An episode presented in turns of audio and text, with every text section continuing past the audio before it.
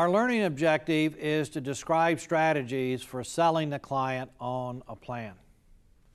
Unfortunately, technical presentations such as asset allocation, expected return, standard deviation, covariances, correlation coefficients may leave a client kind of cold.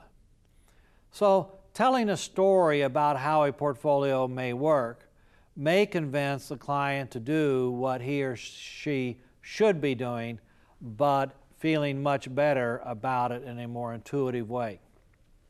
Now, a frequent investment goal is uh, a retirement portfolio, setting aside money toward retirement. And people, when they're working with retirement portfolios, sometimes use the term income rather than cash flow. So if a client says, I would like an income of 5% on my portfolio during retirement, the, if the financial planner were to take that literally, then they would look for a portfolio that would generate uh, 5% taxable income return to the client. What the client actually means, even though they don't say it, is they're looking for a 5% cash flow. And when you focus on cash flow, then it's not always just uh, what is regarded as income from, uh, from the tax perspective, but that would include things like bonds that are maturing and other sources of cash, uh, and that is distinct from income. So uh, remember that the, the, the emphasis is on the cash flow from the portfolio, not the income from a portfolio.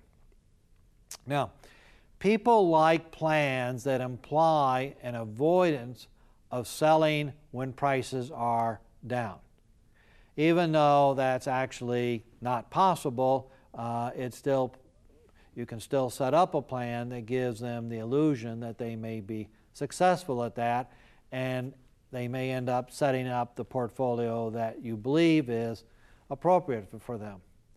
For example, if a client is uh, planning their retirement portfolio, uh, the, the financial planner could suggest putting one year's worth of cash withdrawals, that is cash flow, into a money market mutual fund uh, for the client. And then the balance goes into a traditional investment portfolio, which may have a fairly heavy stock allocation. If the market goes up, then you sell the stock to provide the cash withdrawal. If the market goes down, then you take the withdrawal from the money market mutual fund and you replenish the money market mutual fund in a year in which the market goes up.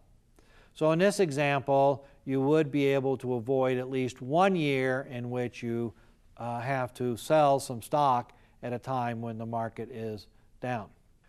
Okay, a true false question. A financial planner will sometimes sell the client an investment scheme rather than the technical details of, of strategic asset allocation, expected return, and standard deviation of return. That would be a true statement.